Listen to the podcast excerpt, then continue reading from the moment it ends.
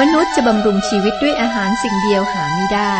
แต่บำรุงด้วยพระวจนะทุกคำซึ่งออกมาจากพระโอษฐ์ของพระเจ้า พระคำคือชีวิต ต่อจากนี้ไป ขอเชิญท่านรับฟัง รายการ พระคำพีทางอากาศ สวัสดีครับ รายการพระคัมภีร์ทางอากาศจะเสนอโดยผู้ประกาศข่าวประเสริฐขณะนี้กำลังศึกษาพระธรรมกิจการ สำหรับคิดชนก็รู้จักพระธรรมเล่มนี้ ตอนนี้ก็เป็นโอกาสดีที่จะทำความเข้าใจหาความหมาย แล้วก็รู้เรื่องราวต่างๆ ที่สำคัญก็ปรับใช้กับชีวิตประจำวันส่วนท่านที่สนใจนี่ก็เป็นโอกาสดีเช่นเดียวกันที่จะเข้าใจความหมายของคัมภีร์ไบเบิลพระธรรมกิจการนี้ก็เป็นการเริ่มต้นของคริสตจักร เราศึกษามาถึงบทที่ 8 นะครับ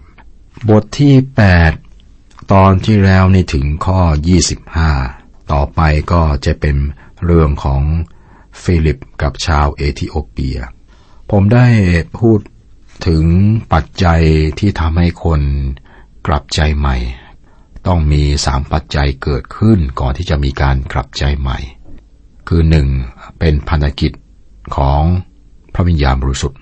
กรณีของฟิลิปนี้พระวิญญาณบริสุทธิ์นำฟิลิปไปที่สมาเรีย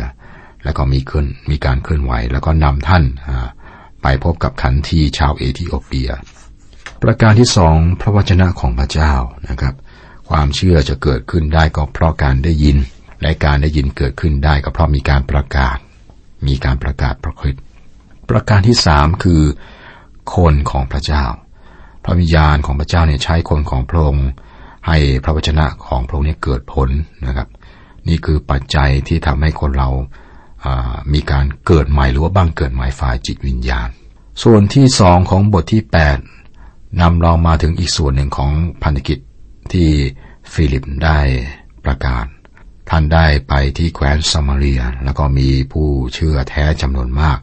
แต่เราก็เห็นว่าที่แคว้นสมาเรียนั้น ก็มีความชั่วร้ายเข้ามาในคริสตจักรผ่านทางซีโมน คนทำวิทยาคม ก็ได้ชื่อว่ากลับใจแต่ในใจนั้นไม่ได้กลับใจอย่างแท้จริง ตรงข้ามกับซีโมนคนทำวิทยาคมครับ เราเห็นฟิลิปได้บอกข่าวดี แก่ขันทีชาวเอธิโอเปียมาถึงองค์พระคริสต์ขันทีนี้เป็นผู้เชื่อที่แท้ เรามาดูข้อ 26 ของบทที่ 8 ครับ แต่ทูตองค์หนึ่งขององค์พระผู้เป็นเจ้าได้สั่งฟิลิปว่าจงลุกขึ้นไปยังทิศใต้ตามทางที่ลงไปจากกรุงเยรูซาเล็มถึงเมืองกาซา ซึ่งเป็นทางเปล่าเปลี่ยว แคว้นซามาเรียอยู่ทางเหนือของกรุงเยรูซาเล็ม ตอนนี้เฟลิปได้รับคำสั่งลงไปทางใต้ เมืองกาซา เมืองนี้อยู่ทางใต้ของกรุงเยรูซาเล็ม เฟลิปคงจะเดินทางผ่านกรุงเยรูซาเล็มเพื่อไปที่เมืองกาซา เฟลิปได้พูดกับคนมากมายในแคว้นซามาเรีย และตอนนี้ครับท่านจะไปอีกที่หนึ่ง ที่นี่เป็นดินแดนแถบทะเลทราย ท่านต้องการ ต้องการแล้วก็จากอีกที่หนึ่งมาอีกที่หนึ่งนะครับ มีการเคลื่อนไหวใหญ่ของพระวิญญาณของพระเจ้า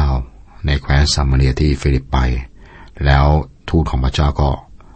บอกให้ท่านไปอีกที่หนึ่งคือเมืองกาซาเป็นทะเลทราย ที่ซึ่งไม่มีใคร แต่เมื่อท่านไปถึงที่นั่นท่านพบว่าพระเจ้ามีบางคนให้ท่านเป็นพยานด้วยข้อ27 28 ฝ่ายฟิลิปก็ลุกขึ้นไปและดูเถิดมีชาวเอธิโอเปียคนหนึ่งเป็นขันที เป็นข้าราชการของพระนางคานดาสี พระราชินีของชาวเอธิโอเปีย และเป็นนายคลังทรัพย์ทั้งหมดของพระราชินีนั้น ได้มานมัสการในกรุงเยรูซาเล็ม ขณะนั่งรถกลับไปท่านอ่านหนังสืออิสยาผู้เผยพระชนะอยู่ ชาวเอธิโอเปียคนนี้ดูแลพระคลังของพระราชินีตำแหน่งคือเป็นนายคลังทรัพย์ แสดงว่าท่านเป็นข้าราชการสำคัญในสมัยนั้น แล้วก็ไม่ได้เดินทางคนเดียวนะครับ มีผู้ติดตามและคนรับใช้จำนวนมากมาด้วย ท่านไม่ได้ถือบางเหียนด้วยมือหนึ่ง แล้วก็อีกมือหนึ่งอ่านหนังสือนะท่านนั่งอยู่ในรถม้า แล้วก็มีร่มคลุมให้พ้นจากแสงแดด มีคนขับรถม้าส่วนตัว จากข้อที่อ่านมานะครับ ท่านเป็นพลเมืองของชาวเอธิโอเปีย เอธิโอเปียนี่อยู่ทางแอฟริกา แล้วขึ้นมาที่กรุงเยรูซาเล็มเพื่อนำมัสการพระเจ้า นี่แสดงว่าขันทีคนนี้เป็นคนที่ยำเกรงพระเจ้า หลังจากอยู่ที่กรุงเยรูซาเล็มแล้วก็จะกลับนะครับกรุงเยรูซาเล็มนี่เป็นศูนย์กลางศาสนานะแม้ว่าลัทธิยูดาเป็นศาสนาที่พระเจ้าประทานให้ขันทีคนนี้ก็มาแล้วก็ออกจากเมืองนั้น แต่ว่าใจท่านยังอยู่ในความมืนกำลังอ่านหนังสือของผู้พยากรณ์อิสยา อ่านและก็ไม่เข้าใจในเรื่องที่อ่าน ข้อ 29 ฝ่ายพระวิญญาณตรัสสั่งฟิลิปว่าจงเข้าไปให้ชิดรถนั้นเถิด พระวิญญาณทรงนำครับ ฟิลิปคือผู้ที่พระวิญญาณของพระเจ้าใช้ พระเจ้าของพระเจ้าอยู่ในรถม้าแล้ว ขันทีกำลังอ่านอยู่ เพราะว่าชาวเอธิโอเปียคนนี้กำลังอ่าน จากผู้เผยพระวจนะชื่ออิสยาข้อ 30 ฟิลิปจึงวิ่งเข้าไปใกล้และได้ยินท่านอ่านหนังสืออิสยาผู้เผยพระวจนะ จึงถามว่าซึ่งท่านอ่านนั้นท่านเข้าใจหรือ เมื่อฟิลิปได้ยินข้อความที่ขันทีอ่านฟิลิปก็ถามว่า ซึ่งท่านอ่านนั้นท่านเข้าใจหรือ ไม่เข้าใจนะดังนั้นขันทีก็ต้องให้รถม้าหยุดนะแล้วเชิญฟิลิปขึ้นมานั่งรถนะไปด้วยกัน ข้อ 31ถึง33 ขันทีจึงตอบว่าถ้าไม่มีใครอธิบายให้ที่ไหนจะเข้าใจได้ ท่านจึงเชิญฟิลิปขึ้นนั่งรถกับท่าน พระคัมภีร์ตอนที่ท่านอ่านอยู่นั้นคือข้อความนี้ คือข้อเหล่านี้เขาได้นำท่านเหมือนอย่างนำแกะไปฆ่า และเหมือนลูกแกะนิ่งอยู่ต่อหน้าผู้ตัดขนของมันฉันใด ท่านไม่ปริปากของท่านเลยฉันนั้น ในคราวที่ท่านถูกเหยียดลงนั้นท่านไม่ได้รับความยุติธรรมเสียเลย ใครเล่าจะ ใครจะเล่าถึงเชื้อสายของท่านได้ เพราะว่าชีวิตของท่านต้องถูกตัดเสียจากแผ่นดินโลกแล้ว นี่คือข้อความจากอิสยาห์บทที่ห้าสิบสามนะครับ ข้อเจ็ดและแปดคิดว่าคันทีคนนี้คงจะอ่านมานานแล้ว และแน่นอนครับท่านต้องอ่านข้อก่อนหน้านี้ครับ ข้อก่อนหน้านี้บอกว่า ท่านได้ถูกมนุษย์ดูหมิ่นและทอดทิ้ง เป็นคนที่รับความเจ็บปวดและคุ้นเคยกับความเจ็บไข้ และดังผู้หนึ่ง ซึ่งคนทนมองดูไม่ได้ ท่านถูกดูหมิ่น และเราทั้งหลายไม่ได้นับถือท่าน แน่ทีเดียว ท่านได้แบกความเจ็บไข้ของเราทั้งหลาย และหอบความเจ็บปวดของเราไปกันนั้นเราทั้งหลายก็ยังถือว่าท่านถูกตี คือพระเจ้าทรงโบยตีและข่มใจ แต่ท่านถูกบาดเจ็บเพราะความทรยศของเราทั้งหลาย ท่านฟกช้ำเพราะความบาปผิดของเรา การตีสอนอันทำให้เราทั้งหลายสมบูรณ์นั้นตกแก่ท่าน ที่ท่านต้องฟกช้ำนั้นก็ให้เราหายดี เราทุกคนได้เจิญไปเหมือนแกะ เราทุกคนต่างได้หันไปตามทางของตนเอง และพระเจ้าทรงวางลงบนท่าน ซึ่งความบาปผิดของเราทุกคน อิสยาห์บทที่ 53 ข้อ 3 ถึงข้อ 6 นี่คือพระธรรมที่ขันทีอ่าน ข้อ 34 ขันทีจึงถามฟิลิปว่า ผู้เผยพระชนะได้กล่าวอย่างนั้นเล็งถึงผู้ใด เล็งถึงตัวท่านเอง หรือเล็งถึงผู้อื่น บอกข้าพเจ้าเถิด เป็นการเริ่มต้นที่น่าทึ่งครับ เมื่อพระวิญญาณของพระเจ้าทรงนำทุกสิ่งก็เปิดออกอย่างอัศจรรย์ พระองค์ทรงนำเรื่องของพระคิดและทำให้ชัดเจน ข้อ 35 ฝ่ายฟิลิปจึงเริ่มเล่าจับต้นกล่าวตามพระคัมภีร์ข้อนั้นชี้แจงถึงชี้แจงถึงข่าวประเสริฐเรื่องพระเยซูพระยาณบริสุทธิ์จะใช้พระชนะของพระเจ้านะครับ มาถึงตรงนี้ครับ ก็ถามว่าเออมีคนกลับใจใหม่โดยการฟังเพลงหรือไม่ ดรแม็กกี้ผู้สอนรายการพระคัมภีร์ทางอากาศนะครับ ท่านก็บอกว่าโดยส่วนตัวท่านไม่เชื่อว่าคนกลับใจโดยการฟังเพลง เพลงนั้นอาจจะมีผลต่ออารมณ์ของคนนั้น และก็มีอิทธิพลต่อการตัดสินใจของเขา แต่ถ้าไม่มีพระวจนะของพระเจ้าครับก็ไม่มีการกลับใจที่แท้จริงอัครสาวกซีโมนเปโตร ผู้ซึ่งพระเจ้าใช้มากมายในการนำคนจำนวนมากเนี่ยมาถึงอองค์พระผู้เป็นเจ้านะครับ ได้กลับใจใหม่ บอกอย่างชัดเจนว่า ถ้าใครจะกลับใจต้องได้รับพระวจนะของพระเจ้า ท่านเขียนว่าท่านทั้งหลายได้บังเกิดใหม่แล้ว ไม่ใช่จากพันมัตตะ แต่จากพันอมตะ คือด้วยพระวชนะของพระเจ้าอันทรงชีวิตและดำรงอยู่ เพราะว่าบรรดาเนื้อหนังก็เป็นเสมือนต้นหญ้า และบรรดาศักดิ์ศรีของเขาก็เป็นเสมือนดอกหญ้า ต้นหญ้าเหี่ยวแห้งไปและดอกก็ร่วงโรยไป แต่พระวชนะของพระเจ้ายั่งยืนอยู่เป็นนิด พระวจนะนั้นคือข่าวประเสริฐที่ได้ประกาศให้ท่านทั้งหลายทราบแล้ว จากพระธรรมหนึ่งเปโตรบทที่หนึ่งข้อยี่สิบสามถึงยี่สิบห้าเมื่อพระวิญญาณของพระเจ้าใช้พระชนะของพระองค์จะเกิดอะไรขึ้น เหตุการณ์ตอนนี้ขันทีกับฟิลิปอยู่ในรถม้าสนทนาถึงพระวจนะของพระเจ้าฟิลิปกำลังอาบอกขันทีถึงเรื่องของพระผู้ไถ่คือพระคริสต์ข้อ 36 37 ครั้นกำลังเดินทางไปก็มาถึงที่มีน้ำแห่งหนึ่งขันทีจึงบอกว่านี่แน่มีน้ำมีอะไรขัดข้องไม่ให้ข้าพเจ้ารับบัพติศมา และฟิลิปจึงตอบว่าถ้าท่านเต็มใจเชื่อท่านก็รับได้ และขันทีจึงตอบว่าข้าพเจ้าเชื่อว่าพระเยซูคริสต์ทรงเป็นพระบุตรของพระเจ้า ก่อนหน้านี้ครับคุณผู้ฟังกับฟิลิปมีประสบการณ์ ที่แคว้นซามาเรียครับ กับคนที่มามาเชื่อในพระเจ้า แต่เชื่อไม่จริงคือซีโมนคนทำวิทยาคม เมื่อมาเจอเหตุการณ์นี้ครับ ท่านจะไม่ทำผิดซ้ำอีก เมื่อขันทีขอขอรับบัพติศมาด้วยน้ำฟิลิปก็จึงต้องถามนะให้แน่ใจว่าจริง ๆ แล้วเชื่ออย่างสุดใจหรือไม่ ข้อ 38 39 แล้วท่านจึงสั่งให้หยุดรถและคนทั้งสองลงไปในน้ำทั้งฟิลิปกับขันที ฟิลิปก็ให้ท่านรับบัพติศมา เมื่อท่านทั้งสองขึ้นจากน้ำแล้ว พระวิญญาณบริสุทธิ์ขององค์พระผู้เป็นเจ้าทรงรับฟิลิปไปเสีย และขันทีนั้นไม่ได้เห็นท่านอีก จึงเดินทางต่อไปด้วยความพอใจ มาถึงตอนนี้ฟิลิปก็ถูกนำออกไปจากพระคัมภีร์ ท่านไม่ต้องอยู่ที่นี่อีก ชาวเอธิโอเปียก็เดินทางต่อไปด้วยความพอใจคริสตจักรที่ยิ่งใหญ่แห่งแรกนี้ไม่ได้อยู่ที่อเมริกายุโรปหรือเยรูซาเล็มหรือว่าในเอเชียน้อยนะครับ คริสตจักรที่ยิ่งใหญ่แห่งแรกอยู่แอฟริกาเหนือครับ ชาวเอธิโอเปียได้กลับไปแล้วก็โดยคำพยานของท่านและอิทธิพลของท่านครับคริสตจักรได้เริ่มต้นที่นั่น แล้วฟิลิปนะครับ ข้อ 40 แต่มีผู้พบฟิลิปที่เมืองอาโซทัส และเมื่อเดินทางมาท่านได้ประกาศข่าวประเสริฐในทุกเมืองจนท่านมาถึงเมืองซีซาริยา ฟิลิปก็ไปอยู่ที่เมืองอาโทอาโซทัส การจะไปถึงเมืองซีซาริยาต้องผ่านเมืองยัฟฟา ท่านประกาศข่าวประเสริฐตามชายฝั่งจนถึงเมืองซีซาริยา ข่าวประเสริฐก็ออกไปจนถึงแคว้นยูเดีย แคว้นสมาเรีย และก็ออกไปอีกครับขุนนางได้นำไปยังประเทศเอธิโอเปีย แล้วฟิลิปก็นำไปตามชายฝั่งจนมาถึงเมืองซีซาริยา จบบทที่ 8 นะครับ บทที่ 9 หัวเรื่องหลัก การกลับใจของเซาโลแห่งเมืองทาร์ซัสบุตรชายของเชม บทนี้ก็บอกถึงการกลับใจที่น่าทึ่งอีกเรื่องหนึ่งครับ ก่อนหน้านี้เป็นการกลับใจของขันที ชาวเอธิโอเปีย เกิดขึ้นในรถม้า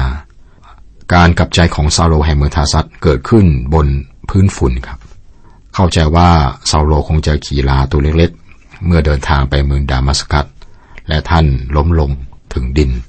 ข้อหนึ่งข้อสอง ฝ่ายเซาโลยังขู่คำรามกล่าวว่าจะฆ่าศิษย์ขององค์พระผู้เป็นเจ้าเสีย จึงไปหามหาปรหิตประจำการ ขอหนังสือไปยังธรรมศาลาในเมืองดามัสกัสเพื่อว่าถ้าพบผู้ใดถือทางนั้น ไม่ว่าชายหรือหญิงจะไปจับมัดพามายังกรุงเยรูซาเล็ม เมื่อเกิดการข่มเหงขึ้นในกรุงเยรูซาเล็มครับ ผู้เชื่อก็หลบหนีไปนะกริจักก็ลงใต้ดิน อากาทูตยังอยู่ในกรุงเยรูซาเล็มนะครับ แต่ว่าคนอื่นได้กระจัดกระจายไป ก่อนหน้านี้เราพบฟิลิปในแคว้นซามาเรีย แล้วก็ตามชายฝั่งเมดิเตอร์เรเนียน สิ่งที่ทำให้เกิดขึ้นก็คือการเสียชีวิตของสตีเฟนและการข่มเหงที่ตามมา ผู้นำศาสนาอื่นในกรุงเยรูซาเล็มครับต่างพอใจ เมื่อพวกเขาขับไล่คริสเตียนออกจากกรุงเยรูซาเล็ม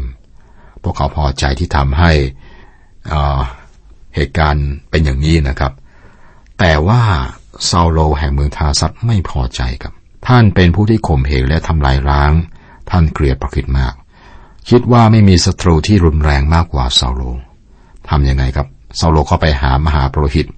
และขออำนาจที่จะจับคุมผู้เชื่อประคิดหรือว่าคริสเตียน ท่านต้องการขจัดผู้เชื่อให้หมดไปเลย ข้อสามข้อสี่เมื่อซาโลเดินทางไปใกล้จะถึงเมืองดามัสกัส ในทันใดนั้นมีแสงสว่างส่องมาจากฟ้า ล้อมตัวเขาไว้รอบซาโลจึงล้มลงถึงดิน และได้ยินพระสุรเสียงตรัสมาว่าซาโลซาโลเอ๋ยเจ้าข่มเหงเราทำไม ต่อมาไปหลังอาจารย์เปาโลก็เล่าถึงเหตุการณ์นี้อีกสองครั้งนะครับในหนังสือกิจการ ที่จริงเซาโลตอนหลังเปลี่ยนมาชื่อเปาโลนะไม่เบื่อที่จะเล่าเรื่องการกลับใจใหม่ของท่าน เราพบว่า ท่านบอกถึงอีกครั้งในพระธรรมฟิลิปปี เมื่อท่านมุ่งไปที่หัวใจของปัญหาและบอกว่าเกิดอะไรขึ้นกับท่านจริง ๆ ที่นี่เราได้รับข้อเท็จจริงเท่านั้นนะท่านจะบอกถึงอีกครั้งเมื่อท่านเป็นพยานต่อหน้ากษัตริย์อากริปปาข้อห้าซาโลจึงทูลถามว่าพระองค์เจ้าข้าพระองค์ทรงเป็นผู้ใด พระองค์ตรัสว่าเราคือเยซูซึ่งเจ้าข่มเหงเรามาถึงตอนนี้ครับ เห็นการขาดความรู้ของซาโลหรือไม่ครับ ซาโลตอนนั้นนะฮะ เป็นคนหนุ่มที่ปราดเปรื่องที่สุดในสมัยนั้น ท่านคงจะจบมาจากมหาวิทยาลัยแห่งเมืองทาซัส ซึ่งเป็นมหาวิทยาลัยที่มีชื่อเสียงและสำคัญที่สุดในสมัยนั้น และท่านก็ยังเป็นนักศึกษาในโรงเรียนของกามาริเอล นักวิชาการเฮบรูกับ ท่านได้รับการฝึกฝนอย่างเข้มงวดละเอียดเรื่องศาสนาอยู่ แต่ว่าท่านไม่รู้จักองค์พระคิด ก็บอกว่าพระองค์เจ้าข้าพระองค์ทรงเป็นผู้ใดซาโลไม่รู้จักพระองค์ข้อ 6 แต่เจ้าจงลุกขึ้นเข้าไปในเมือง และเจ้าจะต้องทำประการใดจะมีคนบอกให้รู้ซาโลอยู่บนพื้นถนนไปยังเมืองดามัสกัสนี่เป็นการกลับใจที่น่าทึ่งครับ ท่านเปิดเผยถึงการกลับใจของท่านทันที ชายคนนี้เกลียดประคิดทำทุกอย่างเนี่ยที่จะต่อสู้กับพระองค์ตอนนี้ ท่านเรียกพระองค์ว่าพระองค์เจ้าข้าและถามพระองค์ว่าจะให้ท่านทำอะไร ท่านพร้อมที่จะทำตามคำสั่งของพระคิดเรียกว่าท่านเปลี่ยนไปอย่างสิ้นเชิงนะครับ ในพระธรรมมัทธิวบทที่7ข้อ20 บอกว่าเหตุฉะนั้น ท่านจะรู้จักเขาได้ เพราะผลของเขา เราสามารถบอกได้ว่าเกิดอะไรขึ้นกับชายคนนี้ ข้อ 7 คนทั้งหลายที่เดินทางไปด้วยกันก็ยืนนิ่งพูดไม่ออก ได้ยินพระสุรเสียงนั้นแต่ไม่เห็นใคร ภายหลังมีการบันทึกครับ บันทึกว่าพวกเขาไม่ได้ยิน เออค้านกันหรือไม่ครับ อันที่จริงไม่นะฮะพวกเขาได้ยินแต่เสียงเท่านั้น พวกเขาไม่เข้าใจสิ่งที่พูด พวกเขาไม่เห็นใคร เขานิ่งอึ้งด้วยความประหลาดใจ เราจะมีรายละเอียดนะมากขึ้นนะเมื่อไปถึงบทที่ 22 และก็ 26 ครับ ข้อ 8 ข้อ 9 ฝ่ายซาโลได้ลุกขึ้นจากพื้นดิน เมื่อลืมตาแล้วก็มองอะไรไม่เห็น เขาจึงจูงมือท่านไปยังเมืองดามัสกัส ตาของท่านก็มืดมัวไปถึงสามวัน และท่านไม่ได้กินหรือดื่มอะไรเลยซาโลตาบอดไปแล้วนะ เพราะแสงที่ได้เห็นจากท้องฟ้า ท่านประหลาดใจมากครับ บางคนกระโดดขึ้นลงเมื่อเขากลับใจ บางคนตะโกนด้วยความยินดี แต่ไม่ใช่ซาโลแห่งเมืองทาซัตครับ ท่านสับสนมาก แต่ไม่ทราบว่าเกิดอะไรขึ้นนะท่านจะเข้าใจต่อไปครับ ข้อ 10ถึง12 ในเมืองดามัสกัสมีสิทธิ์คนหนึ่งชื่ออานาเนีย องค์พระผู้เป็นเจ้าได้ตรัสกับผู้นั้นโดยนิมิตว่า อานาเนียเอ๋ย อานาเนียจึงทูลตอบว่า พระองค์เจ้าข้าข้าพระองค์อยู่ที่นี่ พระองค์จึงตรัสกับเขาว่า จงลุกขึ้นไปที่ถนนที่เรียกว่าถนนตรง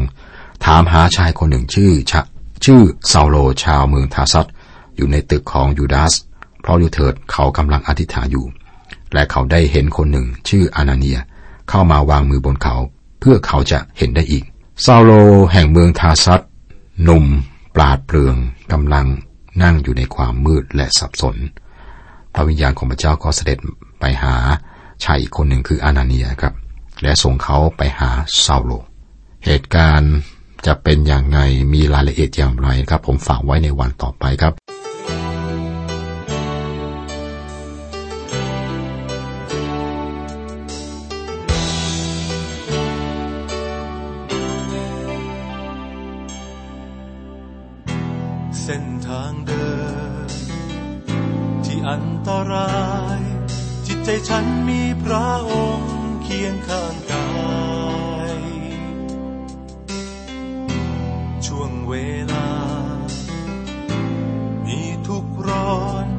ญญาณฉันจะขอมีเพียงพระองค์ แม้บางครั้งดูหมดหวังไรทา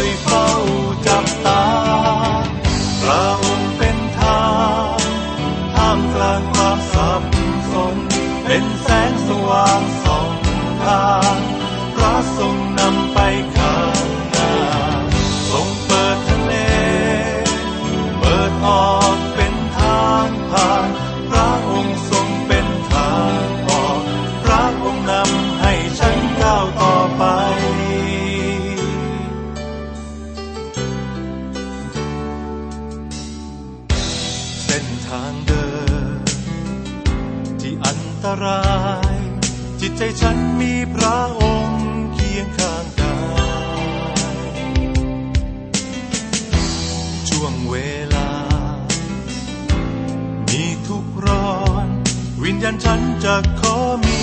เพียงพระองค์ แต่บางครั้งดูหมดหวังไรทางออกบางเวลาสู้